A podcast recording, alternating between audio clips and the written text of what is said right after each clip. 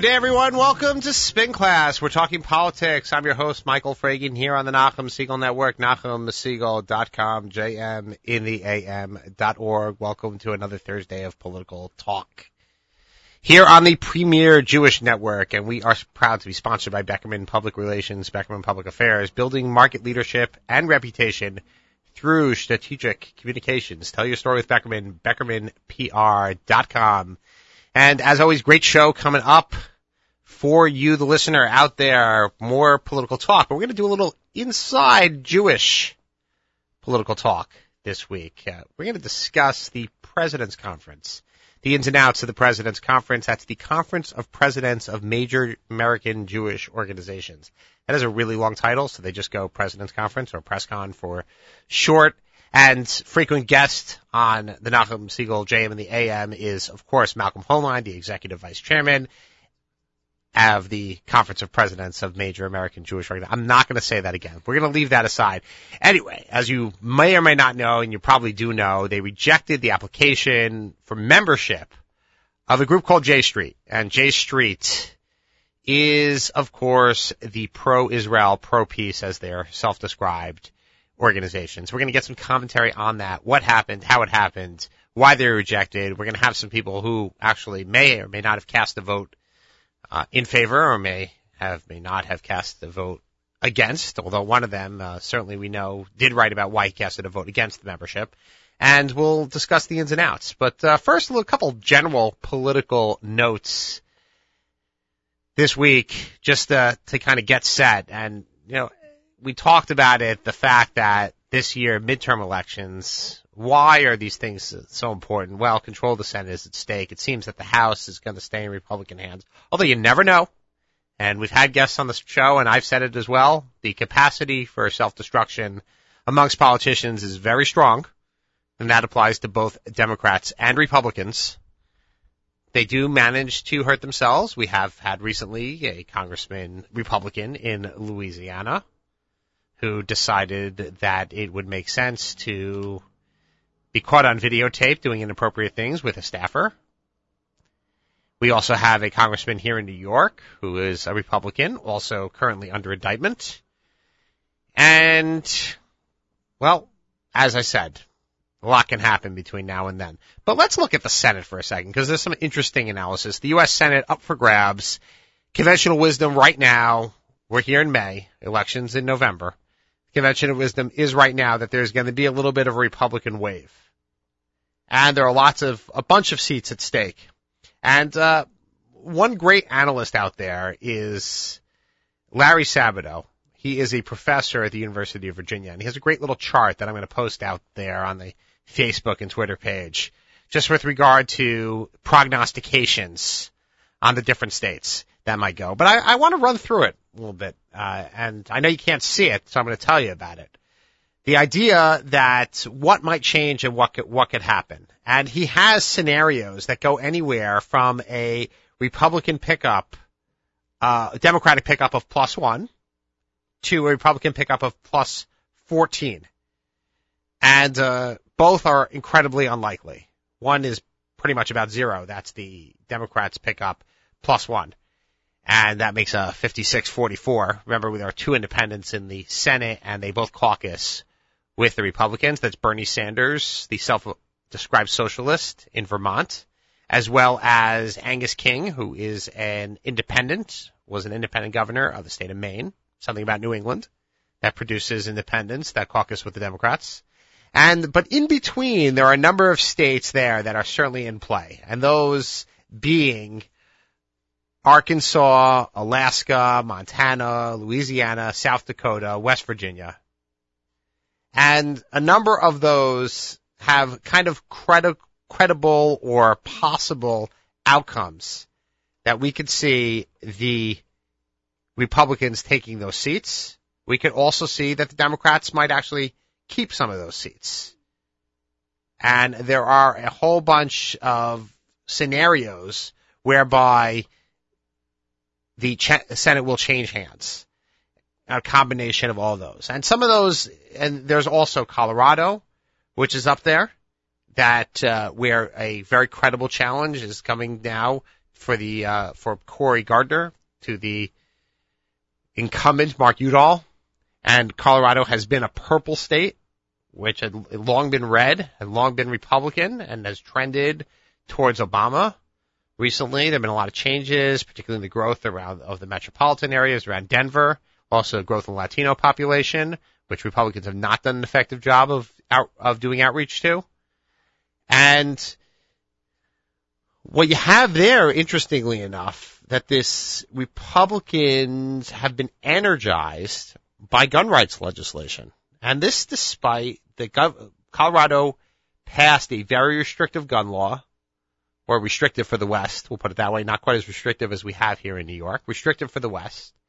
And then there was a huge backlash against it, and a number of state senators who voted for it on the Democratic side were recalled. And that's a, a device that they have in a lot of states whereby if you don't like your politician, you don't have to wait until election day to get rid of them. So Colorado potentially can be in play. And if you want to go for the full Republican tidal wave, as he calls it, meaning that the Republicans secure four seats in Democratic leaning states, meaning Colorado, Iowa, Michigan, and New Hampshire.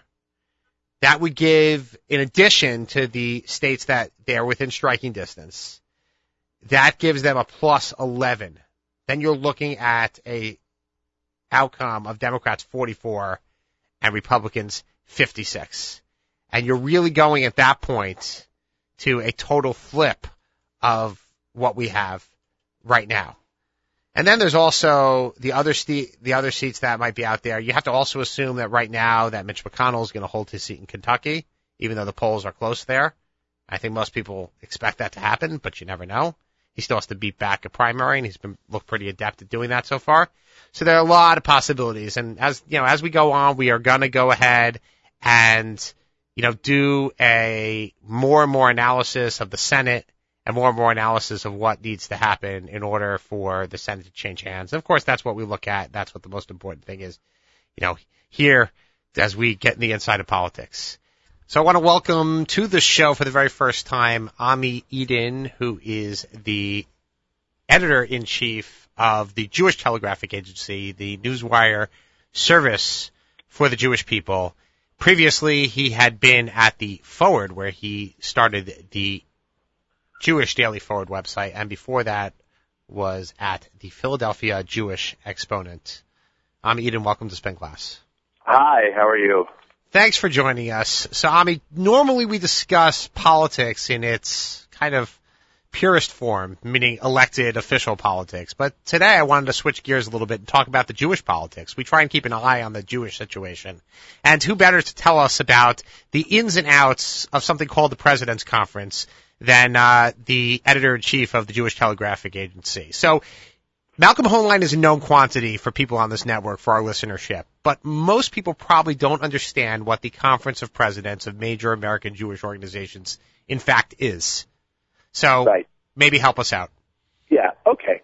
So, um, and I think that's a good way to to to frame it because there's really two um, things going on. One is Malcolm, and then the other is the Conference of Presidents, which is the entity that employs him, that he's the chief executive. And Malcolm, in his own right, is uh, you know if your if your listeners know him, he's a uh, he's obviously a very effective, articulate spokesman and and defender of Jewish interests and and and the safety and well-being of Israel. But part of what make you know, in addition to his sort of skills that he brings to the table. What what gives him a platform is that he heads this organization called the Conference of Presidents of Major American Jewish Organizations. And what the conference is um, is a body of about 50 organizations, big, small, left wing, centrist, right wing, reform, conservative, orthodox, that come together and they attempt to forge consensus opinions about Israel and the Middle East. And so part of what makes Malcolm effective is that he is able to represent, you know, not, not that he is giving you his opinion, not that he's giving you the opinion of a random organization and its board members, but that he, when he meets with a foreign official or with a journalist or is meeting with a, lawmaker, you know, he is representing a consensus opinion of the organized Jewish community. And it's a, it's a powerful thing. And, and really the, the organization started because in, uh, I think you go back to the 1950s, you had White House officials who were basically saying, well, why are we getting, why are we getting peppered by, you know, all these different Jewish organizations? Like, can't you guys all sit down and like figure it out and then come and, uh, you know, then come and bother us so I don't have to like listen to, you know, all these different groups and that, and that's sort of the, the genesis of it, but it's As definitely if, taken a life of its own and really grown. And and you know, again, especially under Malcolm's uh, um, leadership, really has become has become a force. As if all the other all the Jewish organizations who are members of the President's Conference don't do their own advocacy. Right. Many, right. I, I mean, mean many do, and many many do and are um, big Many do and are irrelevant, and then many don't. You know, it's a mix. And so, and you know, and as the community has gotten more and more um, pluralistic and, and divided over different issues, you know, it's it's it it means that even as the conference is pushing a consensus opinion, members, depending on the issue from left or right, are lobbying or advocating an, an alternative position, right? So, um, at certain points, if if the conference had, you know, stepped forward and, um, you know, during disengagement and essentially lined up behind the government of Israel, you would have a, you know, a group like ZOA, the Zionist Organization of America, on the right, is still going to be critical of of, of that um, of, of the Israeli policy, even though the consensus opinion that emerged from the conference was in favor, and and it happens on obviously on the other side as well, where you know groups, some of the groups on the far left will um, stake out their own individual positions that are different than the conference. So we're talking to Ami Eden, the editor in chief of the Jewish Telegraphic Agency. We're talking about the President's Conference. That's the Conference of Presidents of Major American Jewish Organizations. I said I wasn't going to say that again, so that probably is going to hopefully be the last time. And what we're getting at is this incident that's happened over the past couple weeks. I think it happened about 10 days ago, whereby J Street, the pro-Israel, self-described pro-Israel, pro-peace organization was denied membership in the president's conference. And if you look at the roster, Ami, and you look at who is a major American Jewish organization, that definition, it's really hard to make the case for some of these. I mean, some of these are well-known quantities you know, right. such as the American Jewish Committee, certainly AIPAC is well known, and right. uh, you know, you have the the religious movements aside, uh, you have the Orthodox Union, Reform, Conservative. You don't have a Agudath Israel, um, but you have others like the American Jewish Congress, which pretty much doesn't exist anymore. Um, right. it, it doesn't even have an organizational staff, yet they're still a member. Um, you have some that I've probably have never heard of, and I find myself, you know, I'm pretty well versed. Right. Um, so what? And what? Some, and some of them aren't really advocacy organizations in the way that others are. So, right. Yeah, I mean, so HIAS doesn't. And you're, you know, one of the things that has come up is the question of, you know, voting. You know, voting. Who has the votes and how many votes? So the reform movement, for example, is very upset because. You know, they're looking at it and saying, we voted for J Street to be in, and some little teeny group that can't, you know, that doesn't boast 900 synagogues with several hundred thousand members has the same vote as the, you know, as the synagogue organization of the reform movement. And so that has certainly come up the question of, uh, you know, is, you know, every organization gets one vote and you need two thirds vote to get into the conference. So it really becomes, you know, a small, a, a collection of small groups can, in theory, with very small membership, veto the will of, you know, a much, you know, much larger groups. And to be to be clear, J Street, I believe, did not even get the um, They didn't even get a simple They majority. didn't get a majority, but I'd still say if you broke down, you know, the, many of the groups that did support them were big groups, right? The conservative movement and and their member organiz, you know, their various organizations, the reform movement and their various organizations, uh, the ADL, uh, you know, it, it gets very confusing with the Jewish organizational soup, you know, alphabet soup, something called the JCPA, which is another umbrella group like the conference that has a bunch of big organizations, and it also voted for J Street. So even though it lost, uh, you know, the the organizational one vote per organization vote, if you looked at the membership of those organizations, you could make the argument that they had an overwhelming um, mandate to be included in the conference. But the rules are the rules, and you know that's not the way it's structured right now. Okay, so let's set the stage for a second because as we were, I was trying to kind of lead up to the vote itself, Right. and we, we kind of talked about it, and we talked about J Street, but can we step back and talk about the politics, the internal politics surrounding J Street? Number one is why does J Street want to be a member of the President's Conference? Uh, why does anybody want to be a member of the President's Conference? I mean, you talked about the idea that everybody, the community speaks with one voice, but if they're kind of avowedly taking a different tack on advocacy, meaning that, that why, if they, if they consider themselves the opposite or or at least an antidote to AIPAC, why do they want to sit under the same tent? That's one question. And the other hand is, you know, why, if they feel that, if a lot of these members feel that the President's Conference is unworkable, unwieldy, inefficient, or anachronistic, why do they want to be a part of it? So Right. maybe give us Right. an idea about why it still has this allure and, Right. uh, and, and go on. Right, sure. Um, the um, the first thing I'd say about J Street is I think what your question leads to um, an interesting observation about what went down that wouldn't necessarily be apparent unless you really pay too much attention to all these issues. Which is when J Street came out of the gate, you know, part of it was they're talking about critiquing um, certain Israeli policies and, and basically talking about the urgency for a two-state um, solution and the idea that the U.S. should play a much greater role in pressuring both sides to get there. Um, but really, what I think, even you know, and that look, that's any talk about U.S. pressure is going to rub people wrong, some people wrong.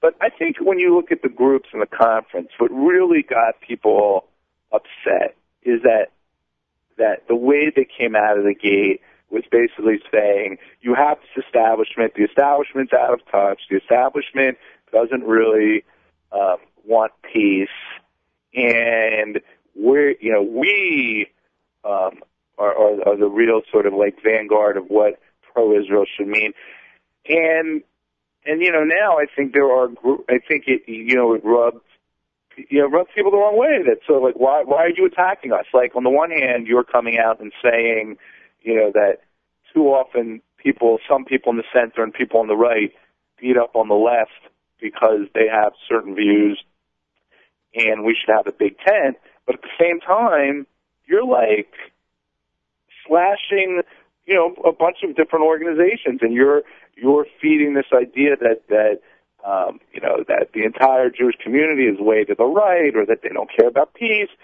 And now you're going to come around and say you want to be in the tent, like you want to be in our group. Like why did you know why did you come out swinging at us like that? And so I think there was you know I think there's a way. I think part of this. I think on the right there's some groups that would you know that they don't they wouldn't want J Street in period because they don't want you know they wouldn't want a left wing group in if they could help it. But then I think there's a I think there are other groups on the right and in the center who weren't comfortable with the way J Street sort of played with others. And that's not a me, and that is not unimportant because it is a consensus organization, and you do want to feel like that there's some level of respect. And I'm not saying there aren't, you know, there's certainly other groups in the conference who also rub people wrong. They're already in the conference historically, so you know it is what it is. And that J Street, why do they want to be in? I think, I think there's some people in J Street who it's important. I think a it's a self view. They want to see themselves as mainstream. They don't want to be, you know, even if they think that the organization, even as they've criticized the organizational world for some way being out of step, they also have a part of them that wants to be seen as being legitimate, being part of the mainstream. On an emotional level, they want to be in it.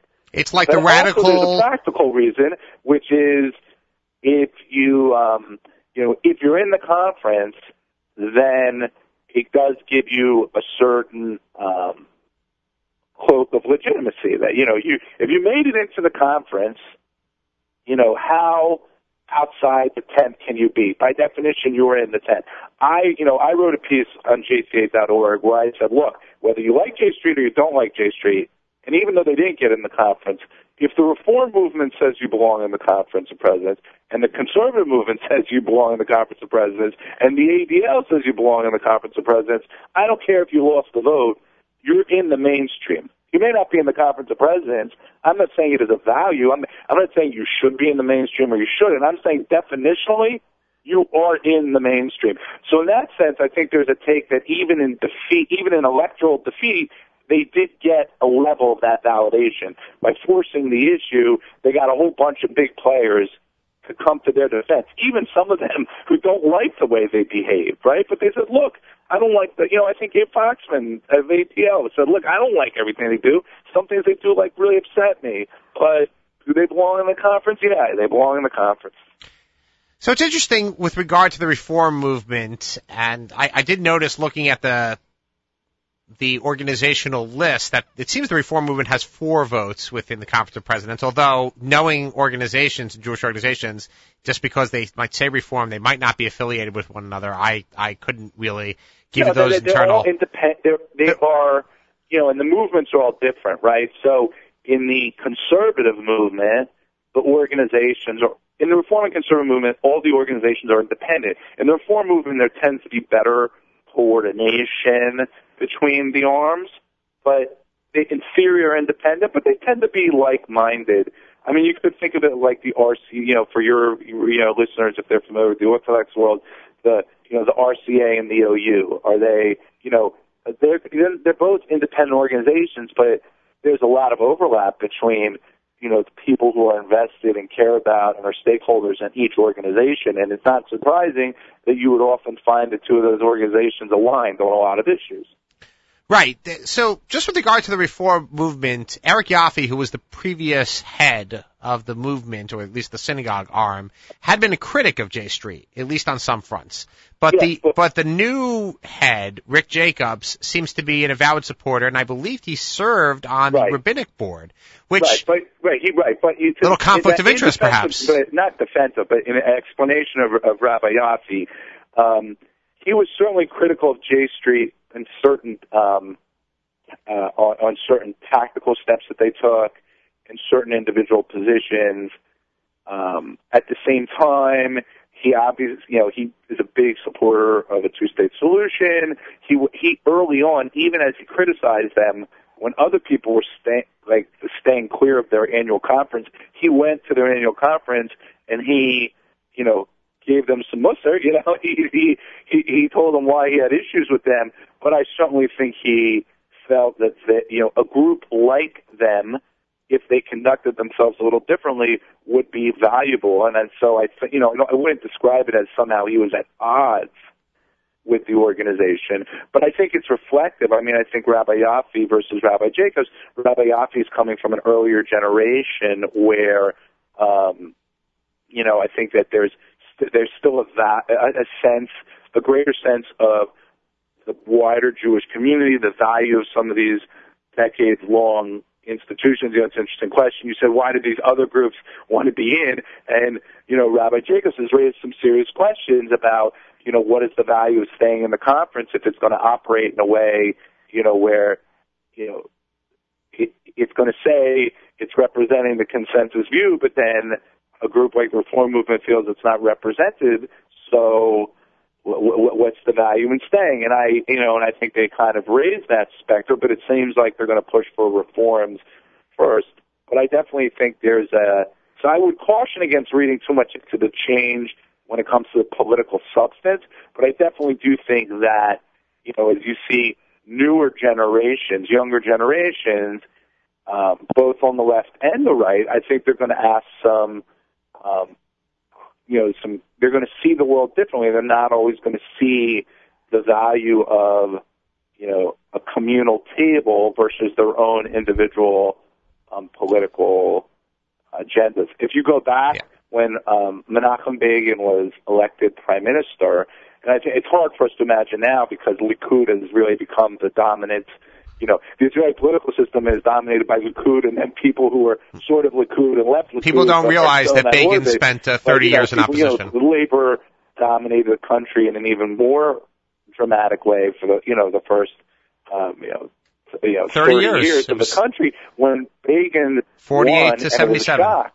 It was Rabbi Schindler of the Reform Movement, who was then the president of the Conference of Presidents, who immediately went and met with Menachem Begin as sort of a signal that um, you know that um, look, there was an election in Israel, and it may be a shock to us that you know this guy who was viewed as a right wing boogeyman is now the head of what we thought of as our labor, you know, socialist democratic country. But it's an election, and it's Israel, and and it was a very powerful signal to have the head of the reform movement come and sort of say, you know, erase any question about how diaspora Jewry was going to view it, you know, a democ- an earth-shattering democratic election in Israel like that. Certainly, and we're talking to Ami Eden here, the editor-in-chief of the JTA, Jewish Telegraphic Agency, here on Spin Class, sponsored by Beckerman, Beckerman Public Relations, Beckerman PR.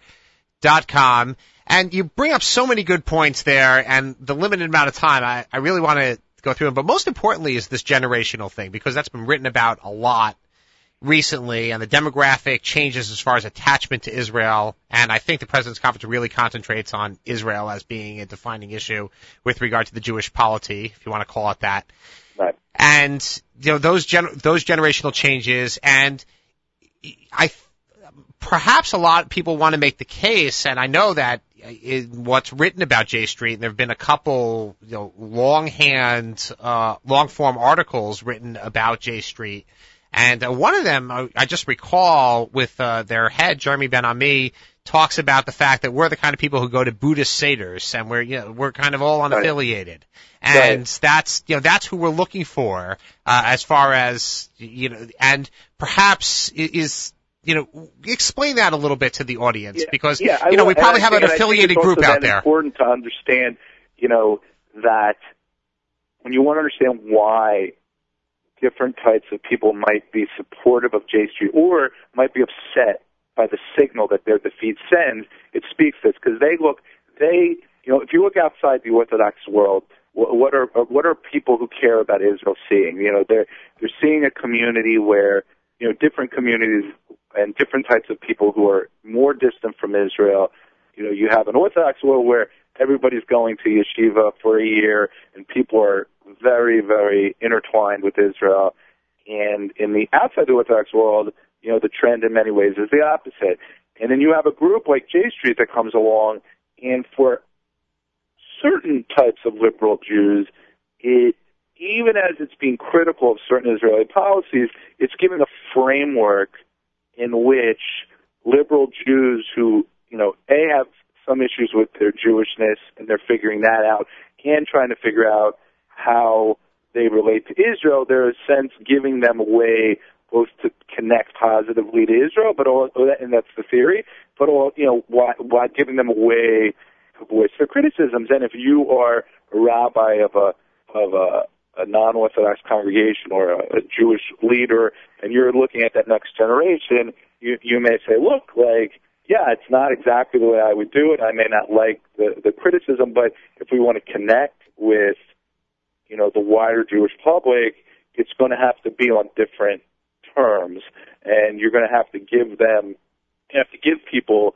spaces and ways to work through their, you know, the different questions they have about Israeli policy and and and and the nature of the Jewish state, and you know, and also, you know, there's been the argument that people have defended J Street has said, look, when it comes to divest, certain divestment issue, divestment debates, a group like J, J Street has gone into certain situations, like the Presbyterians, for example, and fought hard against divestment.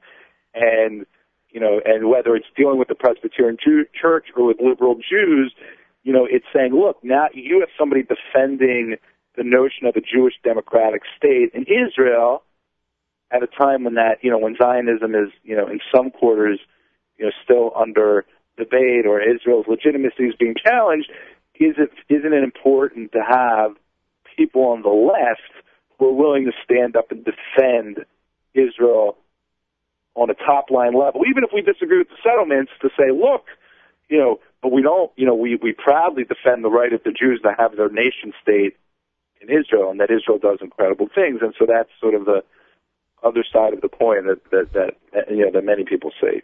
An interesting point. I want to just ask with regard to the aftermath of of it. J Street put out a press release that seemed to really directly attack and personally attack Malcolm Hoenlein. Instead of kind of instead of just really, I guess, talking about the President's Conference in general, they went to Malcolm. I, look, I think, look, I again, I wrote, you know, on JTA.org, I wrote about this. I think they could have taken a different tack, but what they, in defeat, they basically validated the, some of the criticisms that are out there about them, right? Even though by every count that I have heard, you know, it was an open process, and Malcolm really was not involved in it in a big way, or at all. Um, I mean, I can't say it all on that, but my, my sense is that it was very much, you know, the the member organizations and the and the leaders of of, of the organizations really ran this process, and you know, it wasn't a Malcolm thing. It was a organizational thing, and you may not like the rules, but the rules are the way they are, and that's why J Street lost. Yet they went after Malcolm, number one. And number two, they did it in a way like, and this proves the conference is totally out of touch. I can only imagine, you know, they're not the first group to lose a vote, and there have been others who have lost a vote and then won. And I could, you know, I feel like if they had come out and said, we're really disappointed, we think the conference is important, we think Jewish cooperation is important, and we look forward to the day when we are enter the, the conference of presidents, and until then we'll continue to work with individual groups as we press for Jewish and democratic Israel and for the peace process. I think they would have, you know, I think they would have won some people over even in defeat. Instead, you know, I, I you know, I've talked to people who are both frustrated with the conference or, or, or with the members who didn't vote for them, but also frustrated with J Street. Like, why are you responding that way? Can't you? Like, this is exactly what's made it hard for us to, you know, fight for you because this is the way you choose to to engage.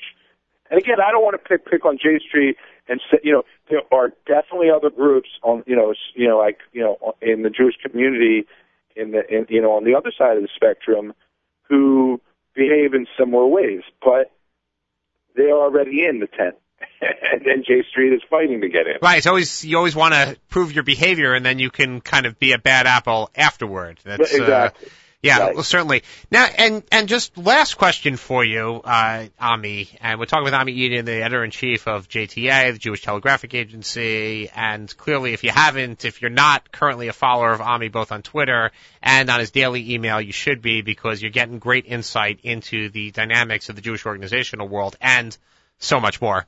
Uh, but J Street versus AIPAC. And a lot of people would just kind of look at it as saying, okay, J Street is against AIPAC. If you're for AIPAC, you're against J Street, and vice versa. And that's also the perception of quite a few people on Capitol Hill. Uh, and that there's J Street and there's AIPAC. And if AIPAC doesn't like me, I can find cover with J Street and possibly vice versa.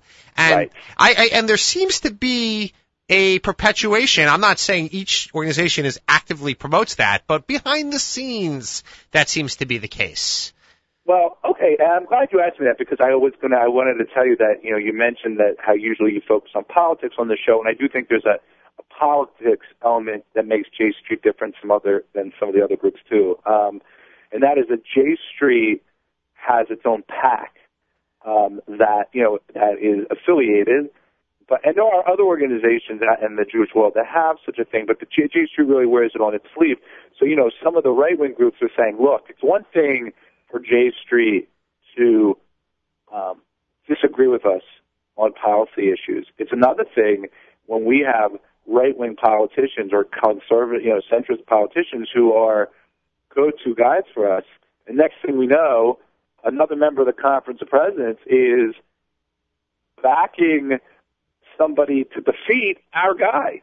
Right? We don't, and when you know, we don't do we don't do elections, we don't run PACs, and now you, you're going to, you know. So it, it, there was an element to this that I think, um, you know, worried some people. I think your question. I mean, it's an interesting thing about J Street. There have been some lawmakers who sort of try have tried to straddle J Street and AIPAC. Um, and it's kind of half empty. Not half too well. I haven't seen it done no, too, not too well. And and the reality is, on some levels, it, it's in some levels they're not so different, right? Like in the sense that it, you know, if depending on what the com- if if J Street were up there saying AIPAC doesn't really support a two-state solution, and you know they're very right wing, I could see some defenders of AIPAC saying that's not true at all. You know, but on the flip side is in the de- both in style and in terms of the details of specific legislation, um, they definitely have fallen out on different uh, in different places. I think polit- you know, I think you're right that some politicians are happy to get cover um, from J Street. At the same time, I think that many politicians are sophisticated enough to understand that you know, AIPAC, AIPAC is delivering a certain kind of Jewish constituency. And it's not about left versus center versus right because AIPAC has, you know, all, all types. of people in its tent. But you're, you know, with AIPAC, you're getting, you know, a, a, you know, a certain um, level of networked people, people who are um, political donors, people who are very active in, in, in key communal institutions, and, you know, it, it, it may be nice to get a J Street stamp of approval to show that you have some sort of Jewish backing, but it doesn't replace what AIPAC is. You know, it's not, you know, for, and for people in the, you know, for a certain group of people in the know, you know, it, you know, it's not, it, it, it doesn't mean much. And, and let's face it, in this case, you're not talking about actual votes, right? The AIPAC's power and AIPAC's influence is not that it delivers, it's seen as delivering a lot of actual ballots. You know, it, it has to do with. Depends with, on the district, you know, but I agree with that. Right. So, but yeah, it's it's it is definitely it, de- the fact that J Street wants to pl- be a player on the Hill and in the White House is also part of the reason why their presence, their attempt to get in the Conference of Presidents, has rankled some because even if they had everything, I, I stand by everything I said about their behavior. But let's say they were total mensches and they didn't do, they weren't seen as doing personal attacks or you know having sharp elbows. The very fact that they would try to be an active player on the hill and really lobby against specific AIPAC backed initiatives, that alone would be enough to have some groups say, you know, no way. And it's look when ZOA has fought AIPAC stuff in the past, especially in the '90s when it started during Oslo, and I believe it was Senator Specter had a bill about, um, you know, making Palestinian Authority funding contingent on certain things. You know, there were a lot of people in the AIPAC realm who were very upset that the ZOA would take to the Hill um, and, and and and lobby essentially against AIPAC because there was this sort of feeling like AIPAC represents the consensus community on the you know essentially what the Conference of Presidents is in New York, AIPAC represents that in Washington, and it's dangerous and will hurt us in the long run if we're seen as having multiple voices because just what you said, it allows, you know, oh, I don't disagree. If I'm on the right, I can go to ZOA and I don't have to listen to AIPAC and I can get covered there. No, I can run and get covered from J Street over there. And now suddenly you'll weaken our ability because anybody can find somebody with a Jewish organization with a Jewish a Jew the word Jewish in its name to back whatever they want, and that will ultimately weaken us. And that's that's been a that's been a tension and a fight that's been going on. Um, but I'm not sure there's any left wing group that has you know done it as effectively as J Street, which again is partially why many were, you know, feeling threatened and uh, uh, and really fighting the idea of giving them that kind of stamp of approval from the conference. Because what does it mean now if J Street can go to the Hill and say, oh, like we're not just a bunch of fringe lefties. We're in the Conference of Presidents. We're you know we're a serious Jewish organization, and you can you know you should be listening to us when we disagree with AIPAC or with some other sure. seemingly consensus position. Sure. So we'll have to leave the analysis of J Street's effectiveness, and I, actually is a good topic for a future discussion as far as what makes an effective Jewish organization. So um, I'd like to invite you back for another segment uh, as we do it, but it's been very enlightening, your inside analysis of uh, the Jewish organizational world, particularly the major Jewish organizations. So Ami Eden from the JTA, thanks for joining us here on Spin Class, and I just wanted you to know that we did invite a representative for press contact from J Street onto the show to have them here, and they declined uh, an interview. So perhaps, uh, not sure. Maybe they feel that uh, we're too right wing sitting here, but uh, who knows? Ami Eden from the JTA. Thanks for joining us here on Spin Class. Thank you. You well. This is Spin Class, sponsored by Beckerman, BeckermanPR.com, and I have the pleasure of welcoming Farley Weiss, who is the president of the National Council of Young Israel, also the president of the Young Israel of Phoenix, Arizona. And he is also at the law firm of Weiss and Moy Intellectual Property Law Firm, with its main office in Scottsdale, Arizona, established over 30 years ago, and he specializes in trademark and copyright law. But more importantly, Farley wrote an op-ed in the Jerusalem Post about why J Street's membership application and rejecting it was the right decision for the Jews. Farley, welcome to Spin Class. Michael, it's good to be here. So Farley, just uh, let's get into it. You are a President's Conference member. You are a president of a major American Jewish organization. This came before you, and we had a previous guest, Ami Eden, on who talked about why many were upset that J Street was rejected, even if they disagree with their politics. They deserved a seat at the table as a organization that has proved that it has membership message and uh, I guess, effectiveness. Why did you feel that they were not uh, ripe for membership in the President's Conference? Yes, what I wrote in the Jerusalem Post, I think, is to try to say that there, there needs to be standards for people coming to the Conference of Presidents. And the standards that I think should be set is will they be there for Israel in their time where there's security, where where their, the things are, are vital, where they step up in the, in, in the important times. And when a Goldstone report comes out that is full of lies and slander against Israel, and and and the J Street uh, didn't condemn it, unlike the American administration condemned it, Congress, Senate condemned it, and Goldstone himself ended up, uh, in essence, retracting his own support for his own report. That's right. But J Street did not. And um, when the UN resolution is critical of Israel, and J Street advises the administration to not veto it, uh, which the administration fortunately did do, they did veto it, but they advise them not to veto it. Uh, that that's just not. These are these are things beyond the pale of what could be accepted within the conference president.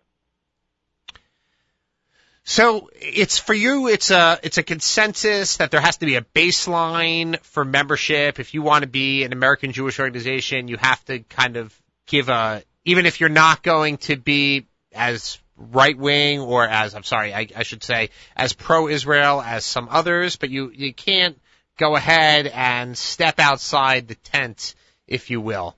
Um, is it is it partly that they're they've been very effective at talking with a different voice and that they've having that voice? Because there are others within the president's conference like Americans for Peace Now that notice and there are some other let's say organizations of the left that probably espouse similar policies. Are there not no, I don't think there's anyone who espouses a similar views that uh, Americans for Peace now did come did not say the Goldstone port was acceptable to them, uh, did not try to arrange for meetings in Congress with, with Judge Goldstone.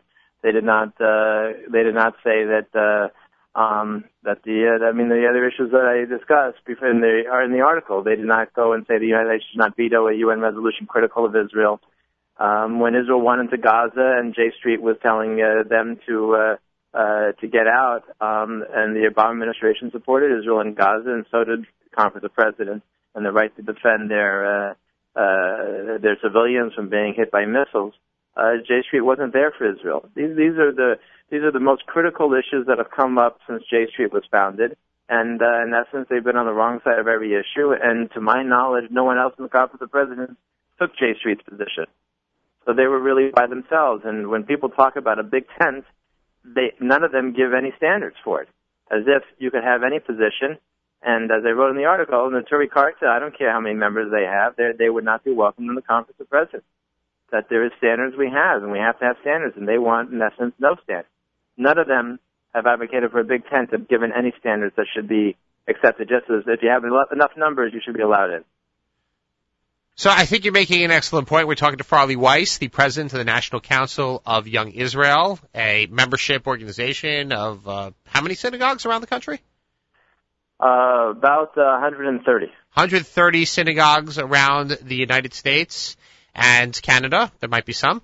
Uh, and actually around the world, but uh, but within uh, 130 within the U.S. And Farley is telling us that the there has to be a, a standard. So when when the reform movement says, well, I don't know, maybe the president's conference has outlaw has outlived their usefulness because they can't really don't represent a consensus anymore. They they're rejecting an organization that has uh, some constituency, and possibly more than some of the orga- other organizations. Uh, what what do you say to that? Is it is is it what constitutes uh, who who is making these rules within the president's conference that that are out there? And you know, to me, I, they they they make sense. They're good rules, and I understand what your your quest for a baseline. But there seem to be some of the partners that you sit with amongst the 50 organizations that disagree with this assessment.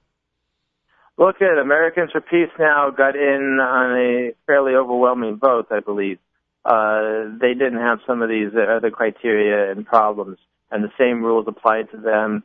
AEPI got in at a uh, just recently the latest member. I think it was unanimous with them coming in.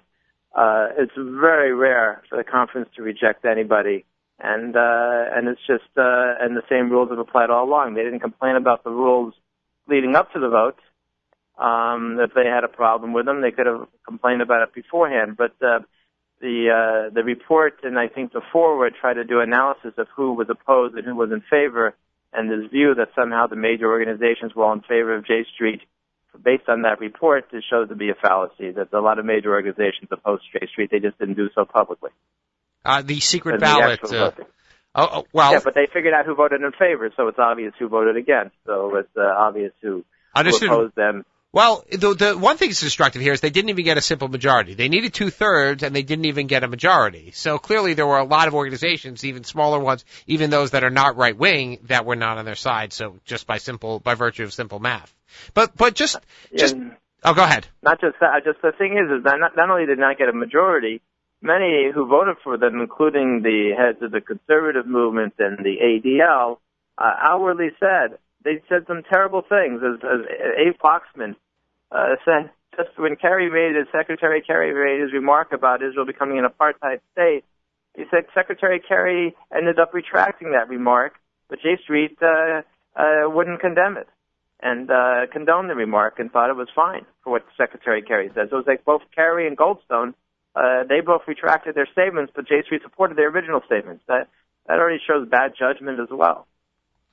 No question about that. And one thing I asked Ami earlier was the attack that they made when after losing the vote, instead of attacking the president's conference or those who voted against them and the like, and there's no reason necessarily they had to attack anybody. Uh, you can be upset, but you can be classy in in, in defeat. But they went after Malcolm Hoenlein, which uh, in a pretty personal way, it seemed to me. Uh, and w- w- do they is their opponent Malcolm Hoenlein? Is is that is that the person that they look at as saying, well, we have to neutralize Malcolm Hoenlein? Did they make this too personal about Malcolm?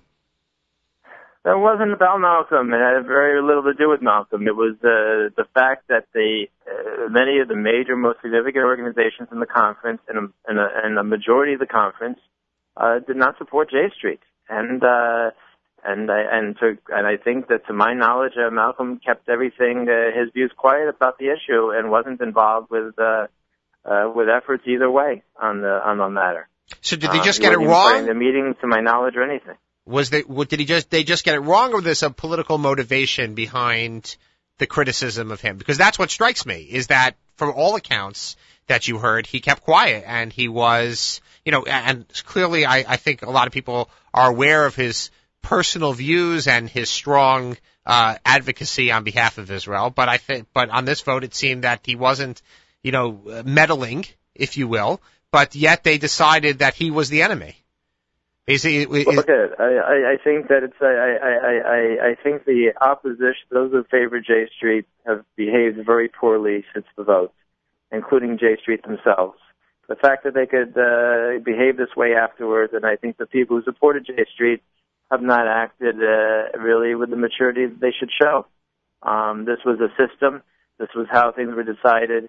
They were fine with the system for many, many years, part of the conference for many years, and somehow, when the vote doesn't go their way, um, that they are that they they react with anger, and uh, I think it's inappropriate. We're talking to Farley Weiss here on Spin Class, sponsored by BeckermanPR.com. So Farley, just from a general perspective, forget about J Street for a second.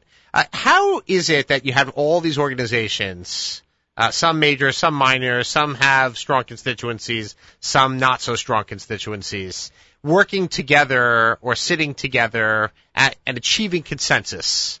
Uh, at, you know, is there in fact a consensus? Does that actually happen? Give, give us some insight. And uh, what does an organization like Young Israel do when the consensus is not in in a way that Young Israel wants it to be? Look, first of all, if things aren't exactly as we want it to be, and we have our own views that we can express as, a, as an organization, but uh, we try to uh, talk to other members of the conference privately to try to persuade them to our view, and uh, and we act in a mature, responsible fashion.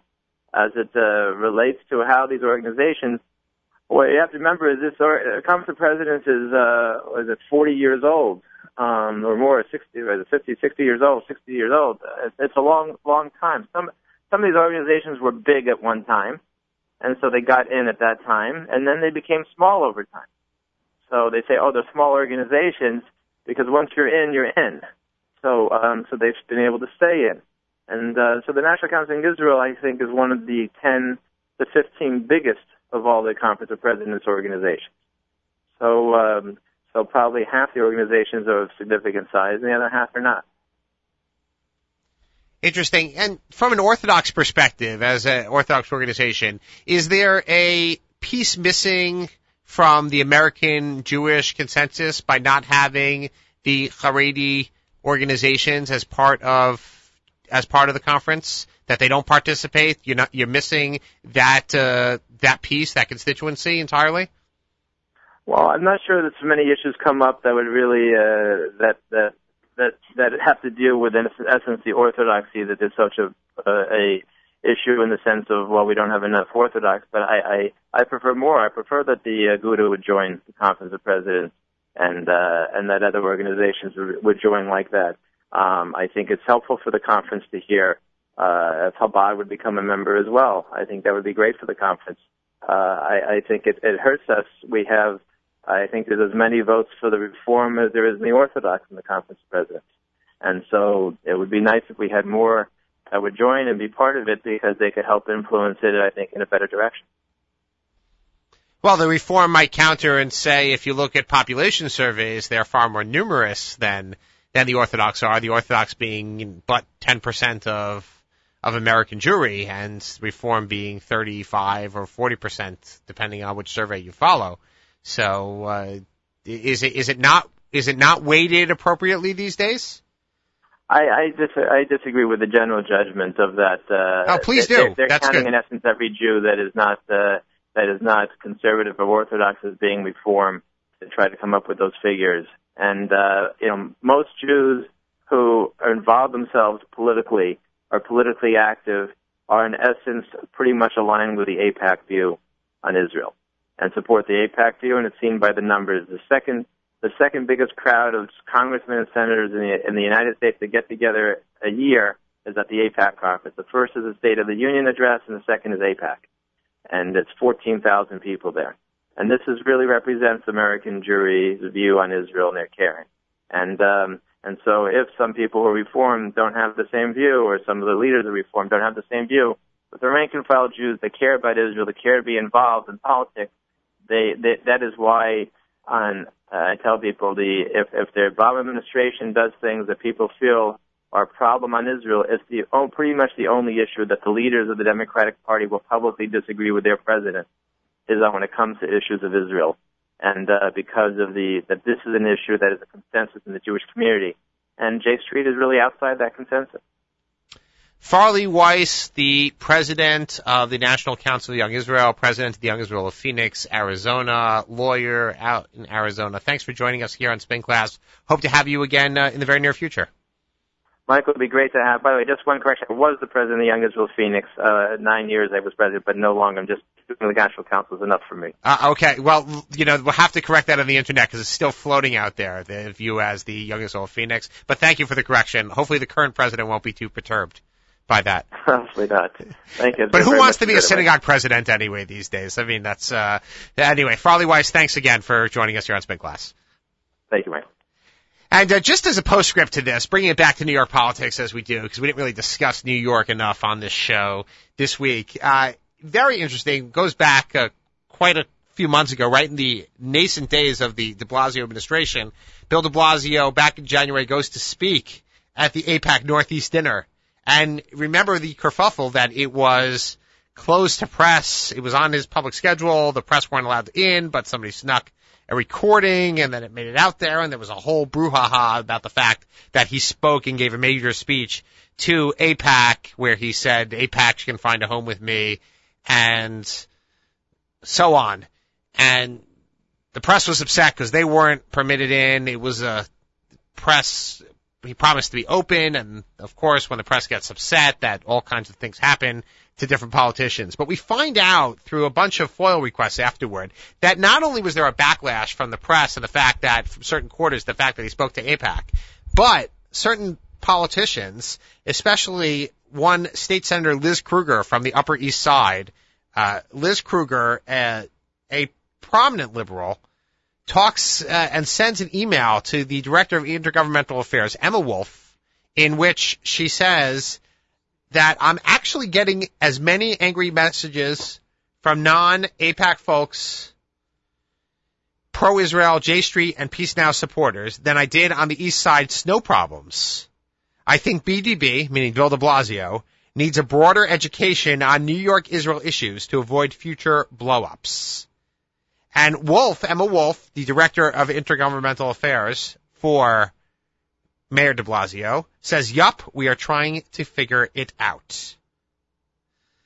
So, not only were they defensive with regard to the press not being invited in and the fact he didn't walk back the fact that City Hall will always be open to AIPAC. But his aides were trying to mollify the Jewish left here in New York by saying, oh, he needs to be educated because there are all kinds of dynamics here. There are a lot of people who aren't quite as supportive of AIPAC. They aren't, might not be quite as supportive of Israel. And we have to be careful that Bill de Blasio doesn't go ahead and offend a whole segment of the Jewish community by saying that AIPAC will be, uh, the city hall will be open to AIPAC. And, you know, he didn't say anything so bad. When you want me to stand by you in Washington and elsewhere, I will answer the call and answer it happily. That's nice. That's nice to say I have an open tent, I have an open door for people. But that really rankled some feathers, especially one state senator, Liz Krueger. So I want to end today just to talk about the fact that this morning was the 9/11 museum Memorial Museum dedication, uh, which I was invited to and went to the dedication this morning. President Obama spoke, uh, Governor Pataki, Governor Christie, Governor Cuomo, Mayor Bloomberg, and Mayor De Blasio. It was quite moving. And uh, the museum is quite excellent. I would strongly recommend people going there at the first opportunity. Uh, is something we, uh, as one who was there, I will tell you, I don't, I don't forget about things that happened, but it's uh, really incredible to see all everything that happened. But on this show, we tend to, you know, make fun and poke fun at uh, people in public service. We poke fun at politicians. We go ahead and make sport of the the sport of politics, and uh, in good fun and good nature. And I, I have to say, you know, we also point out a knucklehead of the week, which I'm not going to do this week because I want to point out that really people are out there. We're fighting for an ideal here, an ideal that is America, a great country. And on 9/11, we were attacked because we're Americans, only because we're Americans, because America stands for something in the world. And it's viewed as a beacon of freedom and a beacon of democracy and a beacon of liberty. And that's important. And I want to say that when Democrats and Republicans come together to talk about that, to commemorate that, we, we have different viewpoints on everything, but when it comes down to it, we are all Americans and we all really believe in an ideal in a great place that is this country that's been a great place for the Jewish people as well. And I think it's so important to remember that day in and day out, every single day that we should think about the fact how lucky we are to live in this great country and how devastating it was that day in 2001, September 11th, at, uh, where this country was attacked like it never was before. And it's, it's really something that we should take pause and think about, even on a show that we tend to expose some of the flaws and some of the not so great things of the political world, of the public service world. I want everybody to just, you know, take a moment to think about that and to think about not only those that were lost, uh, and it's it's just devastating to look at all these pictures, those pictures, and to look at all the names and to remember many many people, some of whom I I knew knew and knew personally. It's uh it's so so important to keep that in mind.